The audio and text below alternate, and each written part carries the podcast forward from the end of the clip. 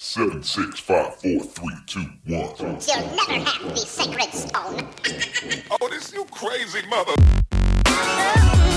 Hier ist der OMT Podcast mit brandneuem Stoff für eure Online-Marketing-Dröhnung zwischendurch. Heute mit dem OMT-Gründer Mario Jung.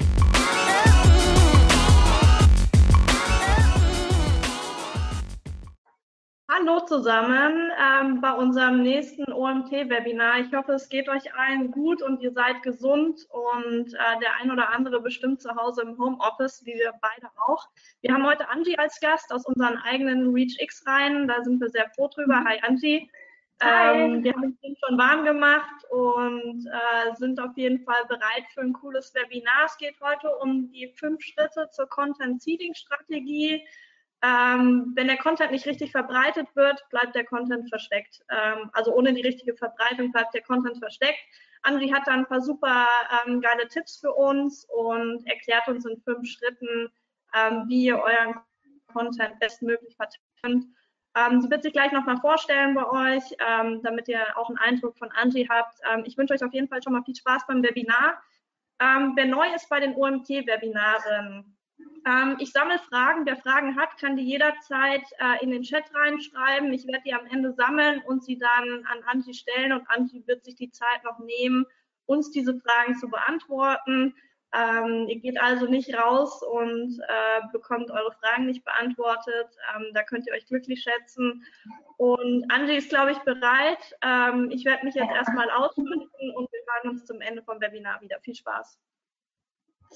So, dann werde ich auch mal meine Kamera deaktivieren, damit ihr von den Folien nicht abgelenkt werdet.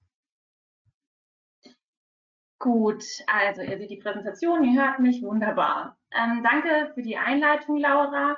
Das Webinar heute ist mein allererster Vortrag überhaupt in dieser Form, also seid bitte etwas nachsichtig mit mir bei eventuellen Verhasplern oder irgendwie sonstigen Sachen in der Art. Ohne große Umschweife steigen wir am besten direkt ein. Wie Laura schon gesagt hat, möchte ich euch heute das Thema Content Seeding näher bringen.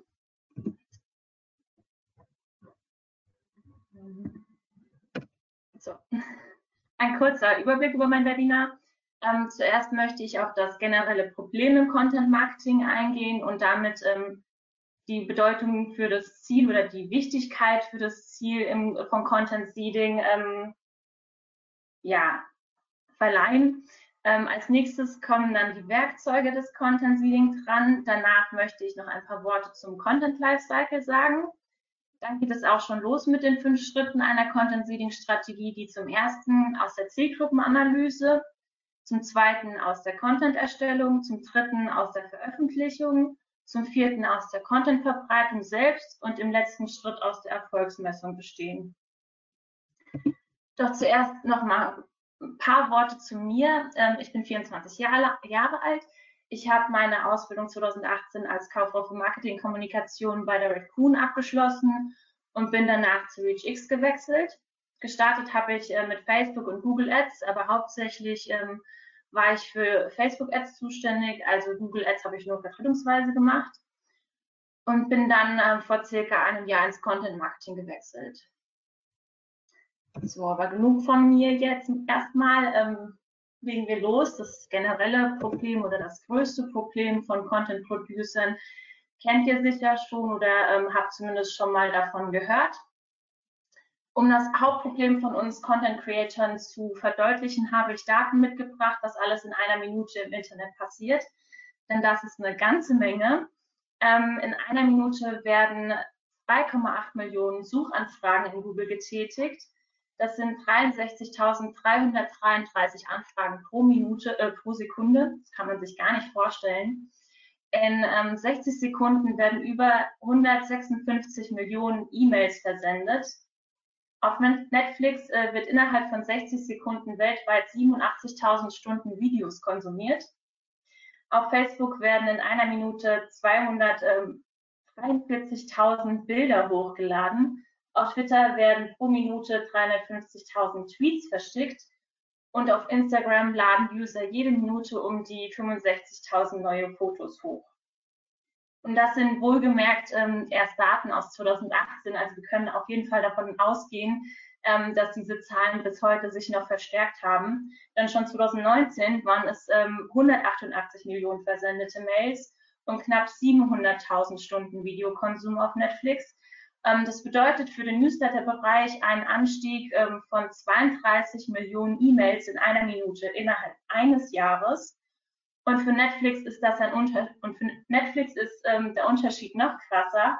Da betrug der nämlich zwischen 2018 und 2019 circa 613.000 Stunden.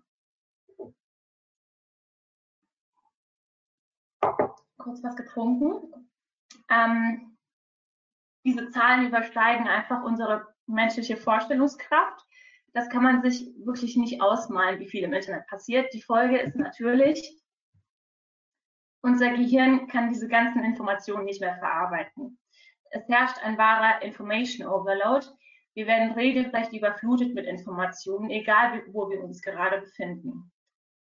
Deswegen gehen wir nur noch mit Scheuklappen durch die Welt, denn wir würden ansonsten komplett verrückt werden. Und darum ist es auch so schwierig, seinen eigenen Content sichtbar für die Zielgruppe zu machen und zu erreichen, dass die Zielgruppe wirklich realisiert, hey, der Inhalt bringt mich jetzt wirklich weiter, diesen Content möchte ich jetzt auch wirklich konsumieren. Und das macht die richtige Content-Verbreitung so notwendig. An dieser Stelle möchte ich euch zusätzlich den Unterschied zwischen klassischer Werbung und Content-Marketing nochmal aufzeigen, denn da gibt es auch nochmal einen gravierenden Unterschied. Die klassische Werbung setzt das Produkt in den Fokus, denn sie verfolgt eine Push-Strategie. Deshalb wird diese Art von Werbung oft als aufdringlich und störend wahrgenommen. Im Gegensatz dazu verfolgt Content-Marketing eine Pull-Strategie. Dabei steht der Kunde im Vordergrund, nicht das Produkt. Wem die Push-and-Pull-Strategie nichts sagt, die Push-Strategie bezeichnet alle Maßnahmen, die den Händler ansprechen, die Produkte eines Herstellers zu listen und diese dann an den Endkunden zu verkaufen. In dieser Strategie drückt der Anbieter sozusagen das Produkt auf den Markt. Das Produkt steht dabei im Fokus. Bei der Pull-Strategie spricht der Anbieter den Endkunden direkt an, um einen Bedarfswunsch bei ihm zu wecken. In der Theorie soll der Endkunde dann diese Nachfrage an den Händler stellen, der dieses Produkt dann beim Hersteller anfragt. Das Produkt ist dabei zweitrangig, denn hier kommt es eher darauf an, was der Kunde braucht. Durch die Push-Strategie entsteht eben der Eindruck, dass Unternehmen kein Content-Seeding betreiben müssen, wenn sie nur einzigartigen Content produzieren. Der Gedanke dabei, die Reichweite kommt doch von ganz allein, nur wegen dem Mehrwert, den wir in unseren Inhalten für die Zielgruppe bieten. Aber das ist komplett falsch, denn wegen dem Information Overload sieht die Zielgruppe diesen Content gar nicht. Das ist so wie das beste Rennpferd bei einem wichtigen Turnier im Stall stehen zu lassen. Es bleibt einfach versteckt und die Leistung kann nicht erbracht werden. Worum geht es also beim Content Marketing? Beim Content Seeding geht es also darum, die eigenen Inhalte auf geeigneten Plattformen zu bespielen, um mehr Reichweite für Traffic und die verfolgten Ziele wie die wichtigsten Conversions zu erreichen. Also die Inhalte da zu streuen, wo der Content sein ganzes Potenzial entfalten kann und die Zielgruppe ihre Scheuklappen ablegen können. Leichter gesagt als getan, weil klar, in der Theorie ist immer alles einfacher als in der Praxis, aber wie kann sowas dann also in der Praxis aussehen? Doch bevor wir darauf eingehen, möchte ich noch mal ganz kurz etwas über die Bedeutung von Content Marketing sagen, weil das zusammenhängt. Denn nicht umsonst ist Content King. Ohne Inhalte wäre das Internet nicht so, wie wir es kennen. Und jeder andere Online-Marketing-Kanal hätte keine Grundlage, worauf er aufbauen könnte. Alles im Internet besteht aus Inhalten. Daher ist Content die Schnittstelle für alle anderen Online-Marketing-Kanäle. Dabei vereint Content-Seeding alle Online-Marketing-Disziplinen aus sich. Denn um effektiv Content verbreiten zu können, müssen auf die anderen Kanäle zurückgegriffen werden. Das erfordert entweder eine gute Zusammenarbeit zwischen den einzelnen Marketingabteilungen oder aber einen sehr guten Content-Marketing-Manager mit einem guten Grundwissen in allen Marketingbereichen. Dementsprechend sind die Werkzeuge aus den anderen Kanälen zusammengesetzt.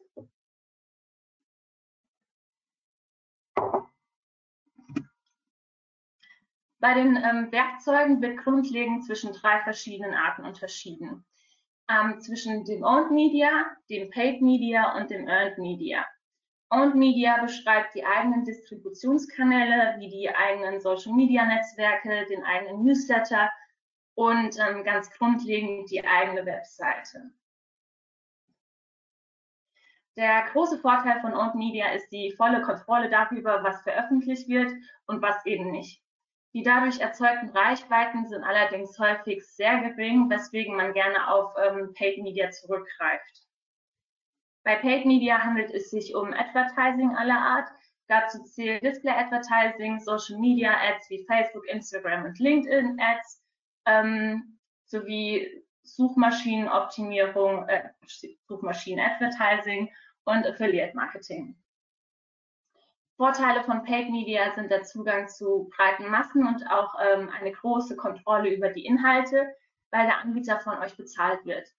Dadurch verfolgen sie natürlich das Ziel, euch mit ihrer Leistung zufriedenzustellen. Glaubt aber deshalb bitte nicht, dass ihr hier eine hundertprozentige Kontrolle habt, wenn ihr gegen die Richtlinien verstößt oder so etwas in der Art, werdet ihr natürlich gesperrt.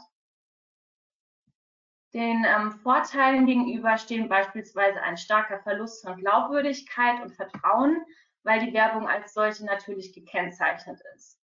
Eine zu hohe Frequenz führt auch zu einer schnellen Genervtheit und dem Scheuklappenphänomen, was ich vorhin schon erwähnt hatte. Earned Media ist von allen dreien die Creme de la Creme. Dabei verbreiten Dritte eure Inhalte eben, weil sie von dem Mehrwert, den der eigene Content bringt, überzeugt sind. Das sind Multiplikatoren wie Influencer, Blogger und andere Meinungsträger. Mit Earned Media werden neue Nutzergruppen erreicht, die einen großen Vertrauensvorschuss für den eigenen Inhalt aufbringen. Erfolgreich im Earned Media zu sein, ist am schwersten, weil diese Personen ihre Reichweite durch Glaubwürdigkeit, Vertrauen und Authentizität aufgebaut haben. Das können Influencer sehr leicht verlieren, wenn sie für sie schlechte Kooperationen eingehen, die ihre Authentizität untergraben. Deswegen ist es auch so schwer realisierbar und zeitaufwendig, Earned Media zu betreiben. Während Experten im Owned Media Bereich von Content-Distribution sprechen, also das ledigliche Bespielen der eigenen Distributionskanäle, ist bei Paid und Earned Media Maßnahmen die Rede von Content Promotion, denn hier wird aktiv was beworben. Genau, konkret ist es also die eigene Website mit einer passenden Suchmaschinenoptimierung, den Newsletter, den Aufbau von Backlinks, Display Advertising, das Affiliate Marketing, SEA und auch Social Media Advertising und Marketing als Distributionskanäle. Genau. Damit ihr nun auch wisst, wie beim Content-Prozess am besten vorgegangen wird, möchte ich euch noch die Frage beantworten, wo Content Seeding überhaupt eingeordnet werden kann. Ja, wo ist Content Seeding im Zyklus anzuordnen? Als erstes sollte die Content-Strategie auf die Beine gestellt werden, die alle wichtigen Eckpunkte beinhaltet, wie beispielsweise das Budget, die Zielgruppe, die Ziele und so weiter. Danach muss der Content erstellt werden, der dann effektiv verbreitet werden muss. Anschließend muss dann der Erfolg gemessen werden. Daraus kann dann Evergreen-Content entstehen oder eben der Content muss abgecycelt werden. Danach sollte die Strategie mit den Erkenntnissen angepasst werden und der Lebenszyklus beginnt von vorn. Es ist aber jetzt nicht so, dass die Strategie jedes Mal aufs Neue geändert werden soll. Man braucht schon eine langfristige Strategie, damit der Content wirken kann. Also die Grundpfeiler sollten schon bestehen bleiben, nur immer wieder mit den neuesten Learnings angereichert werden. Kommen wir jetzt nun zu dem, weswegen wir wirklich alle hier sind, nämlich der Content-Seeding-Strategie. Grundsätzlich ein wichtiger Tipp vorweg, erstelle niemals eine Content-Strategie ohne eine Content-Seeding-Strategie. Denn Content-Seeding ist ein wichtiger Bestandteil der Content-Strategie. Ohne Content-Seeding wird der Content nämlich nicht gefunden. Genau. Der erste Step ist die Zielgruppenanalyse. Dabei nehmen wir einfach erstmal an, dass ihr schon in der Content-Strategie eure Ziele definiert habt. Der erste Bestandteil ist eben die Zielgruppenanalyse, habe ich schon gerade gesagt. Die Zielgruppenanalyse ist die Grundlage für alle weiteren Überlegungen. Ohne eine konkrete Analyse basiert der Rest nur noch auf Annahmen. Das heißt, im Konkreten weniger Performance, aber dafür höhere Kosten. Wir sehen es total oft, dass Unternehmen keine Ahnung von ihrer Zielgruppe haben und uns nur Vermutungen nennen können. In die Zielgruppenanalyse sollte am Anfang aber schon ganz viel Geld und Zeit investiert werden, um im Nachgang ganz viel Geld und Zeit mit falschen Annahmen und Korrekturschleifen ansparen zu können. Bei der Zielgruppenanalyse sollte dabei mindestens mal die Fragen beantwortet werden, wer zu der eigenen Zielgruppe zählt, was die Zielgruppe ausmacht. Darunter fallen demografische Merkmale wie Alter, Geschlecht, Familie und auch Bildung und psychografische Merkmale wie Motiv, Werte und die Einstellungen. Und dann zählt dazu noch das Konsumverhalten und aber auch das Kaufverhalten von dieser Zielgruppe. Dann solltet ihr noch natürlich wissen, welche Probleme eure Zielgruppe beschäftigen, wo und wann die Zielgruppe aktiv ist und wo sie am liebsten und am meisten konsumiert. Das Optimale ist natürlich das Erstellen einer Buyer-Persona, die alle gesammelten Daten aufweist. Um eine Zielgruppenanalyse erstellen zu können, sollte ganz viel Recherche und Datensammlung im Vorfeld betrieben werden. Das bedeutet, historische Daten auszuwerten, auf vorhandene Analyse-Tools zurückgreifen, wie beispielsweise Google Analytics und so weiter, und mit den Abteilungen zu sprechen, die am meisten in Kontakt mit dem Kunden stehen und natürlich generell auch den Kunden selbst zu befragen und mit ihm in Austausch zu kommen. Im nächsten Schritt erfolgt dann die Content-Erstellung. Hier ist es wichtig, die Erkenntnisse, die ihr in der Zielgruppenanalyse gewonnen habt, in die Content-Erstellung zu integrieren. Dabei ist ein Redaktionsplan essentiell, denn damit behaltet ihr den Überblick über die Contentplanung und vergesst überhaupt nichts. Ein Redaktionsplan sollte dabei halt auch das Contentformat, Titel, Keyword, Suchvolumen und so weiter beinhalten. Sollte aber auch auf die eigenen Bedürfnisse zugeschnitten sein und individuell angepasst werden. Eine Vorlage zum Redaktionsplan findet ihr unter dem aufgeführten Link. Kann ich gerne auch nochmal in den Chat stellen. Oder ihr schreibt mich im Nachgang an, keine Ahnung. Genau. Bei der Contentplanung stehen euch ein paar Contentformate zur Verfügung. Dabei werden die Contentformate in textliche, visuelle, audiovisuelle und auditiven Content unterteilt. Für Texte können Anleitungen, Interviews, Fallstudien, also alles, was ihr hier seht, gewählt werden. Im Bildformat können Infografiken, Illustrationen und Fotos genutzt werden. Und im Bewegtbild gibt es Videos, Vlogs und Webinare und Co. Im Audiobereich performen Podcasts gerade sehr stark. Aber wie wird nun das richtige Format für das eine geplante Thema gewählt? Die Auswahl des Content-Formats ist abhängig von den aufgeführten Punkten, also von den gesetzten Zielen aus der Content-Strategie. Beispielsweise werdet ihr Markenbekanntheit eher durch ein Image-Video erreichen können als durch einen Artikel. Dann ist das Content-Format noch abhängig von dem Budget und den Personalressourcen. Beispielsweise ist ein längeres Video wesentlich aufwendiger in der Kreation als ein Blogartikel zu texten. Das Content-Format ist auch abhängig von der Zielgruppe und deren Präferenzen, wie sie am liebsten konsumiert. Also wenn ihr eher eine sehr junge Zielgruppe habt, wie beispielsweise unter 25, sind Videos und Podcasts ein Muss. Und dann wird das Content-Format noch vom Ort entschieden, an dem die Zielgruppe konsumiert und sich aufhält. Bei jungen Zielgruppen kommt man beispielsweise nicht mehr um Instagram und TikTok drumherum. Stellt euch also bei der Formatauswahl die Fragen, ob das gewählte Format auf eure Ziele einzahlt, für euch realisierbar ist im Hinblick auf Budget und Personalressourcen und ob ihr damit die Zielgruppe erreichen könnt. Genau. Habt ihr nun das richtige Content-Format gewählt und erstellt, kommt danach die Veröffentlichung. Das Publishen erfolgt meistens erstmal auf der eigenen Webseite. Danach folgt die eigentliche Arbeit der Content-Verbreitung. Dabei ist die Richtlinie im Aufwand im Hinblick auf Content-Erstellung und Content-Verbreitung bei 50-50. Also 50% von der Zeit und vom Budget sollte in die Content-Erstellung investiert werden und die übrigen 50% in die Content-Verbreitung. Was oft empfohlen wird, ist eine 20:80-Aufteilung. Dabei besteht aber die Gefahr, dass die Qualität des Contents leiden muss, wenn man nur 20% seiner Zeit und seinem Budget auf die Content-Erstellung fokussiert oder investiert. Was aber auf gar keinen Fall passieren sollte, was wir aber total oft sehen, ist diese 99:1-Aufteilung, bei der eben der Content wahrscheinlich nur auf der Seite und dann höchstens noch auf dem Facebook-Profil geteilt wird, aber halt dann die Content-Verbreitung sozusagen abgehakt wurde, dann bleibt natürlich der Content weiter versteckt und erreicht die Zielgruppe nicht.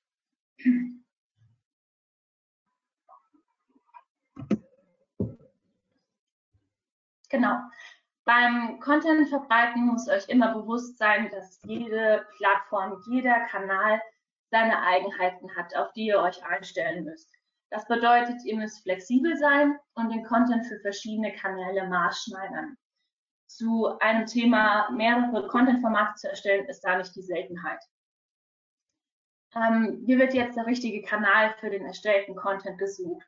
Das solltet ihr idealerweise schon während der Themenplanung und dann im Redaktionsplan festgelegt haben.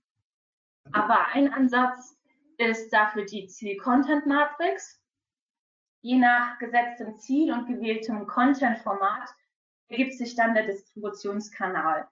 Wenn ihr beispielsweise das Ziel Markenbekanntheit für das Unternehmen verfolgt und dazu ein Video erstellt habt, eignen sich die sozialen Medien dafür besser als beispielsweise Affiliate-Marketing.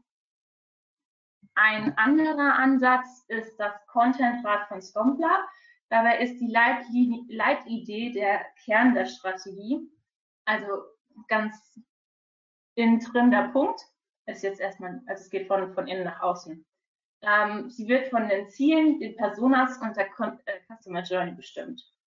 Die Leitidee wird anschließend in eine Story gepackt, bei der es entweder um das Produkt selbst, um das Unternehmen oder um das Produkt drumherum geht. Danach wird bestimmt, welche Hauptfigur in der Geschichte vorkommt und wer genau inszeniert wird. Man selbst, der Kunde oder jemand anderer, also ein Dritter. Im nächsten Step wird dann das Content-Format gewählt, das dann größtenteils auch über den Kanal selbst entscheidet. Dabei gibt es unzählige Formate, die eine Story inszenieren können. Hier wird unterteilt zwischen informativen Content, wie einer Studie und einem How-to-Artikel oder aber auch einem interaktiven Content, wie zum Beispiel Gewinnspiele, Umfragen und so weiter. Und einem dialogischen Content, wie beispielsweise, wenn er entsteht, wenn man in einem Chat miteinander schreibt oder in einem Hangout ist. Das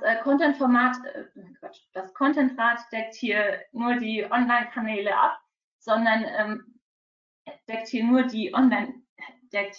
nur die Online-Kanäle ab, sondern geht auch in die Offline-Schiene, wie bei Messen oder auch in die Printwerbung. Als letztes folgt dann die Kategorisierung des Kontaktes. Dabei wird unterschieden zwischen den bekannten Pull-and-Push-Strategien, also Content sozusagen aufzudrängen, wie bei der Push-Strategie, bei der das Unternehmen die Initiative ergreift, den Content von Endkunden finden lassen durch beispielsweise die Google-Suche. Das ist dann die Push-Strategie, bei der der Kunde die Initiative sozusagen ergreift. Und Meet and Match, bei der beide Seiten, Unternehmen wie Kunde, aufeinander zugehen und sich sozusagen in der Mitte treffen. Jetzt möchte ich noch darauf eingehen, wie Content für Social Media aufbereitet werden kann. Voraussetzung für eine gute Performance im Social-Media-Bereich ist zum einen Storytelling, zum anderen aber auch das richtige Content-Format und einen emotionalen Content, wie beispielsweise Humor. Denn witzige Beiträge werden gern mit den eigenen Freunden geteilt und kommentiert. Eure Beiträge sollten auch positive Emotionen rüberbringen, denn diese Sichtweise ist performen einfach besser. Mit Überraschung und praktischem Nutzen macht ihr auch nichts falsch, denn mit diesen Emotionen setzt sich der Nutzer gern auseinander. Aber wenn es schon wirklich negativ sein soll, dann sprecht am besten die Wut und die Angst der Zielgruppe an, um sie zum Handeln zu bewegen. Der Kanal SEO hat natürlich ganz andere Anforderungen an hochwertigen Content als jetzt Social Media. Content im SEO-Bereich erstellen wir nicht nur für Suchmaschinen selbst, sondern natürlich auch für die Zielgruppe an sich. Also müssen beide die Inhalte mögen und wir müssen für beide Parteien Inhalte schaffen. Genau, ein SEO-optimierter Text sollte also deswegen eine gute Keyword-Dichte aufweisen, aber kein Keyword-Stuffing betreiben. Keyword-Stuffing bedeutet in dem Sinne, einfach ein Keyword unnatürlich oft im Text zu integrieren. Genau, je nach gesetztem Ziel sollte das Hauptkeyword ein solides Suchvolumen aufweisen. Natürlich muss das aber nicht immer der Fall sein. Andere Faktoren sind bei der Themenplanung genauso wichtig wie beispielsweise die Relevanz und die Aktualität in der Zielgruppe. Eine sinnvolle Überschriftenstruktur ist für eine Suchmaschine ebenso wichtig wie eine gute Keyword-Abdeckung.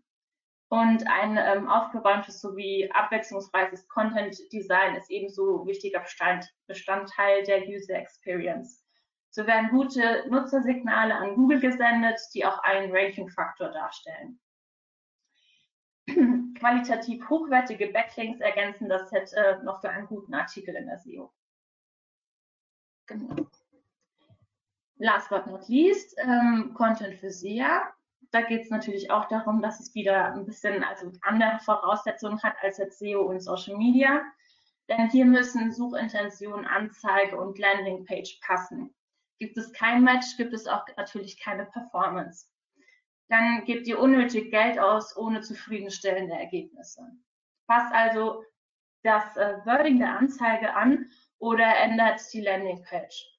Manchmal performt die Landingpage SEO-seitig aber sehr gut, SEA-seitig aber nicht. Dann ist es hilfreich, die Landingpage zu klonen und eine eigene SEA-Landingpage zu bauen. Also haltet auf jeden Fall, was in der Anzeige versprochen wird. Für Google Ads eignen sich ganz gut Conversion-betriebene Seiten oder auch Landingpage mit Lead-Magneten oder einem E-Book. Dabei kommt es aber auch immer wieder auf die Zielgruppe und deren Wünsche an und den jeweiligen Content natürlich an. Deshalb mein Rat, testen, testen, testen. Genau, im letzten Step wird die Performance unter die Lupe genommen. Bei der Erfolgsmessung sollte auf die Analyseoption des genutzten Kanals zugegriffen werden und die zusätzlich mit Google Analytics Daten ergänzt werden, da wo sinnvoll ist Das ist beispielsweise die Auswertung im Newsletter-Tool, in den Social-Media-Plattformen oder aber auch in den SEO-Tools wie Sistrix und so weiter. Bei der Erfolgsmessung solltet ihr in zwei Kategorien einordnen. Sind die KPIs zufriedenstellend und das schon seit einer längeren Zeit, solltet ihr das Contentstück in die Evergreen-Liste aufnehmen. Falls ihr nicht wisst, was Evergreen ist, das erkläre ich euch später noch. Sind die KPIs eher nicht zufriedenstellend, solltet ihr genauer in die Analyse reingehen und den Grund ermitteln, wieso der Content nicht performt. Danach solltet ihr entscheiden, ob der Content in irgendeiner Form verbessert werden kann, also geupcycelt werden kann, oder ob er gelöscht werden sollte. Es ist empfehlenswert, eine große Erfolgsanalyse oder eher gesagt eine Bestandsanalyse regelmäßig durchzuführen. Ein guter Zeitraum dafür ist einmal jährlich in einem Content Audit. Und was ihr auch noch beachten solltet, je nach gewähltem Distributionskanal kann es sein, dass sich der Content erstmal entfalten muss. Also läuft eine Content-Kampagne in Social Media, kann man bereits nach wenigen Tagen erste Analysen stellen und daraus Schlüsse ziehen.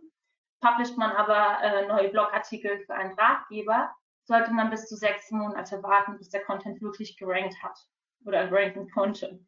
Eine Analyse direkt nach der Veröffentlichung ist auf jeden Fall da viel zu überfrüht.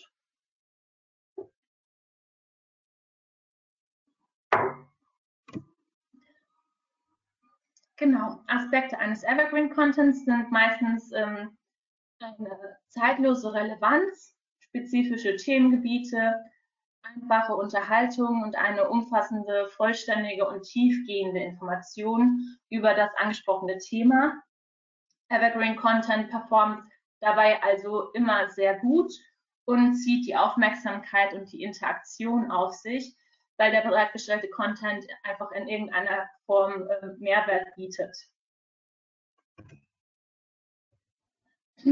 Aber nicht jeder Content kann ein Volksschlager werden und kann Evergreen werden. Manche Contentstücke performen einfach schlecht. Bevor da aber zu voreilig eine Löschung in Betracht gezogen wird, solltet ihr euch ein paar Fragen im Vorfeld stellen. Beispielsweise, kann der Content so bleiben oder muss er umstrukturiert oder umgeschrieben werden? Ist das gewählte Format richtig? Muss das Format geändert werden, damit mehr Menschen ihn verstehen? Ist der Content für den genutzten Distributionskanal geeignet? Matchen Format und Kanal? Harmonieren die zwei zusammen oder nicht? Und natürlich, welchen Content sollte man weglassen, weil er keinen Wert hat? Daraus ergibt sich dann idealerweise ein konkretes To-Do, was ihr umsetzen könnt, um den Content besser zu machen.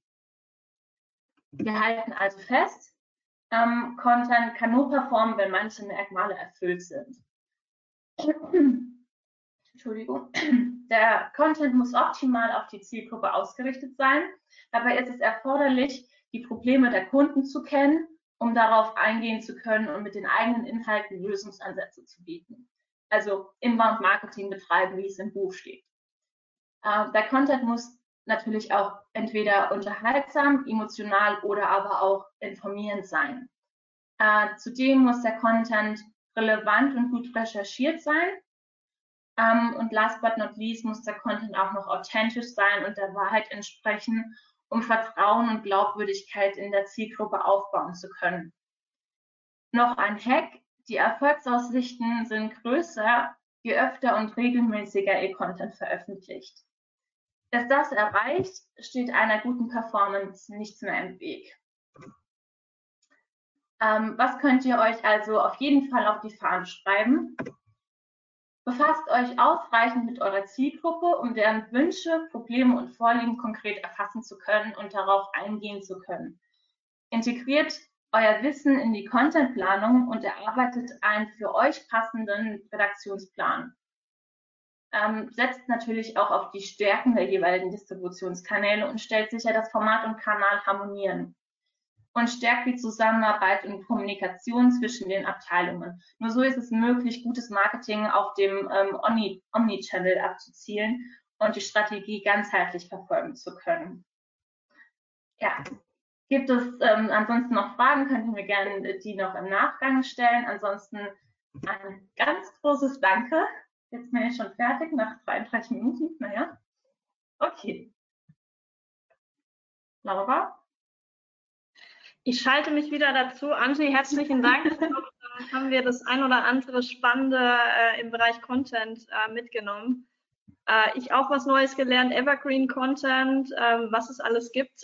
Wenn man selbst nicht in dem Bereich arbeitet, ist es natürlich für jeden dann auch wieder was Neues. Mhm. Ich warte gerade noch auf ein paar Fragen. Wer jetzt noch Fragen hat, kann die gerne noch in die Fragenkommentare reinschreiben. Ich bin eben schon mal durchgegangen. Die Präsentation, ja, die steht für euch zur Verfügung. Wir werden die in den nächsten 1-2 Tagen live stellen und ihr könnt euch dann die Folien und auch die Präsentation nochmal anschauen. Dann gab es viel Feedback. Angie, zufriedenstellend. Vielen Dank für das erste Mal. Das war super. Schreibt die Jasmin. Danke, Jasmin, für das Feedback. Da freut sich die Angie bestimmt auf jeden Fall. Ja. Was gibt es hier noch? Die Diana fragt nach einem Link für den Redaktion. Ich gehe mal davon aus, dass du den Redaktionsplan meinst oder Reaktionsplan. Ja. Kannst du den zur Verfügung stellen, Angie? Ja, mache ich im Nachgang noch. Genau. Ich leite dir den Kontakt weiter, Diana. Diana, du schreibst der Angie am besten eine E-Mail. Die E-Mail-Adresse ist da eingeblendet. Dann wird sich Angie im Nachgang bei dir melden und dir den Link zur Verfügung stellen. Ja. Und sich dann mit ihr in Kontakt setzen. Genau, ansonsten gibt es aktuell keine weiteren Fragen mehr, die unbeantwortet sind. Da kannst du vielleicht noch die Konferenz erwähnen oder so. Hast du den Link gerade parat, Angie, dass wir den in den Chat packen können oder müssen wir den im Nachgang verteilen? Also ich könnte ihn jetzt gleich direkt mal suchen, aber dann müsste ich, glaube ich, meine Übertragung beenden. Kann das, oder? Ja, oder? Genau. Dann, Alex, merken wir uns auch deinen Kontakt und werden dir den auch im Nachgang zuschicken. Da muss Angie jetzt nicht die Präsentation verlassen. Und oder du kopierst einfach schnell aus deiner Präsentation raus, Angie. Das geht natürlich auch. Ich habe ihn gleich. Da sind einige dabei, die den gerne hätten. Ja, das ist der richtige. Genau, ansonsten mache ich schon mal weiter. Für alle, die Interesse haben, sich die nächsten Webinare anzugucken. Wir haben am 23.10. auch ein Webinar, das sich um das Thema Content dreht, vom Andreas Schülke. Content Beyond Text, neue Formate im Content Marketing kann ich auch sehr empfehlen. Gerade für euch Contentler auf jeden Fall auch spannende Insights zu dem Thema. Zusätzlich haben wir am 27.10. noch die Helen Petikaris, die uns etwas über Landingpages optimieren für Sales und Leads erzählen wird. Wer da Interesse hat, ansonsten einfach bei uns auf der OMT-Seite vorbeischauen. Da stehen die ganzen Kommentare und die ganzen nächsten Webinare und alle Informationen, die ihr braucht, und da findet ihr euch zurecht. Und wir freuen uns natürlich, wenn ihr beim nächsten Mal wieder einschaltet. Angie, hast du den Link jetzt schon? Ja, habe ich. Okay. Aber der ist irgendwie, perfekt. Ich glaube, das ist nur in unserem Chat drin, kann das sein? Muss ich das umstellen? Also ihr seht, ich habe das bisher nur einmal jetzt gemacht. Das ist das erste Mal. Ich komme mit dieser Software noch nicht so ganz zurecht. Haben die jetzt den Redaktionslink?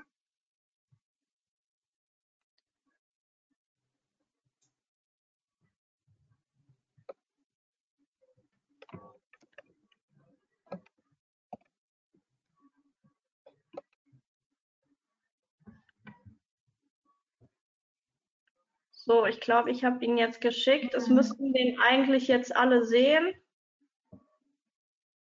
Ich habe auch hier gerade das Feedback gesehen, dass jemand keinen Link sieht. Genau, ich habe den gerade jetzt nochmal als Antwort reingeschickt. Wer ihn nicht sehen sollte, kann uns gerne im Nachgang nochmal informieren. Dann werden wir den nochmal an alle rumschicken.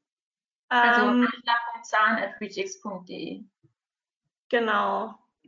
Falls euch auch noch Fragen ich habe noch zwei Fragen, und zwar hat der Boris noch die Frage gestellt, wie sehr wird beim Thema Seeding durch Tools eigentlich empfohlen, über diese automatisiert Informationen rauszusenden, oder wird eher empfohlen, auf den jeweiligen Plattformen, Twitter, Facebook oder Co. Eigens erstellte Beiträge zu verbreiten? Kannst du es bitte nochmal wiederholen, weil du hast gerade ein bisschen gehangen. Okay, dann machen wir das nochmal. Wie sehr wird beim Thema Seeding durch Tools eigentlich empfohlen, über diese automatisiert Informationen rauszusenden? Oder wird eher empfohlen, auf den jeweiligen Plattformen, Twitter, Facebook oder Co. eigens erstellte Beiträge zu verbreiten? Also im Prinzip ist Marketing-Automation eigentlich immer gut, wenn es dir Zeit spart und es richtig gemacht wird. Also dass dann nicht, keine Ahnung, beispielsweise irgendwie dann HTML-Code beispielsweise in Social Media dann drin steht in der Beschreibung, dann das ist eher schlecht. Aber beispielsweise HubSpot und Hootsuite und so weiter sind auf jeden Fall sehr gute Tools, um solche um einfach diese Artikel automatisiert posten zu können. Also da ist auf jeden Fall Marketing-Automation auf jeden Fall eine sehr gute Lösung. Aber da solltest du auf jeden Fall erstmal testen und gucken, wie es dann so ankommt. Und ja, guck einfach, was du alles automatisieren kannst. Und wenn du wirklich alles automatisieren kannst, dann ja, why not? Go for it. Okay, vielen Dank. Eine Frage haben wir noch. Kannst du etwas zu den Erfolgszahlen bei Social Media sagen? Welche Werte sollte ein Beitrag erreichen? Das ist natürlich komplett unterschiedlich. Also es kommt meiner Meinung nach immer darauf an, wie viel Reichweite es hat, also der Beitrag. Und ja, also Engagement Rate ist schon immer sehr wichtig. Das ist total unterschiedlich. Es kommt darauf an, was du postest, was für einen Content du hast, in welcher Branche du tätig bist und wie deine Zielgruppe denn damit agieren kann und wie die Zielgruppe beschaffen ist. Also da würde ich mich eher, keine Ahnung, nee, kann ich jetzt nicht so pauschalisieren. Tut mir leid. Okay, dann noch eine weitere Frage. Gibt es alternativ zu Excel-Spreadsheets eigentlich weitere Tools, die als Redaktions-Content-Kalender besonders geeignet sind? Gute Frage. Also wir machen in der Agentur sehr viel mit Google Spreadsheets und mit Excel. Also mir ist jetzt noch kein Tool bekannt, was einen Redaktionsplan in einer alternativen Form aufweist. Da könnt ihr, wenn jemand irgendwie andere Erfahrungen hat, kann gerne jetzt in den Chat schreiben. Ansonsten müsste ich selbst das jetzt mal recherchieren. Keine Ahnung. Und eine letzte Frage von Boris. Sollte man beim Seeding auf verschiedene Plattformen überall gleichzeitig seeden oder zeitversetzt auf den verschiedenen Kanälen? Gibt es da eventuell Zahlen, die für die ein oder andere Taktik sprechen? Gute Frage. Also es kommt natürlich immer auf den Zeitpunkt drauf an.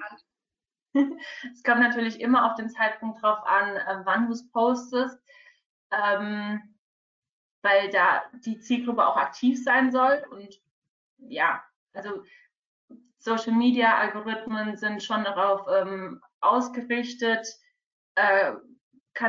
Beiträge, die sehr schnell, sehr gut performen, hoch zu ranken. Also sollte die Zielgruppe dann auch in der Social Media, also in dem Social Media Netzwerk direkt aktiv sein, wenn du es postest. Da würde ich dir einfach empfehlen, mal in die Insights reinzugehen, zum Beispiel bei Facebook oder auch bei Instagram und die historische Daten anzugucken, wann sie denn online sind. Ja, da würde ich dir nicht empfehlen, das immer gleichzeitig zu posten, sondern auch wirklich auch darauf einzugehen, wie der Distributionskanal sonst performt und ja, was historische Daten eben sagen. Genau. Rumi hat eben gerade noch mal reingeworfen, dass sie wahrscheinlich mit Asana ihr Projektmanagement macht und auch Contentkalender. Wer das nicht gesehen hat, auch natürlich immer ein gutes Tool, um das Ganze so ein bisschen zu organisieren. Ja. Bei einem Content-Kalender natürlich, also wir arbeiten auch in der Agentur mit Asana, unsere Content-Kalender, aber tatsächlich wirklich in Google Docs oder Spreadsheets. Genau, ich glaube, das waren alle Fragen, Angie. Vielen Dank. Vielen Dank an euch alle, die ihr zugehört habt. Wir freuen uns natürlich, euch beim nächsten Webinar wiederzusehen. Und ansonsten bleibt gesund und wir sehen uns. Ciao. Tschüss.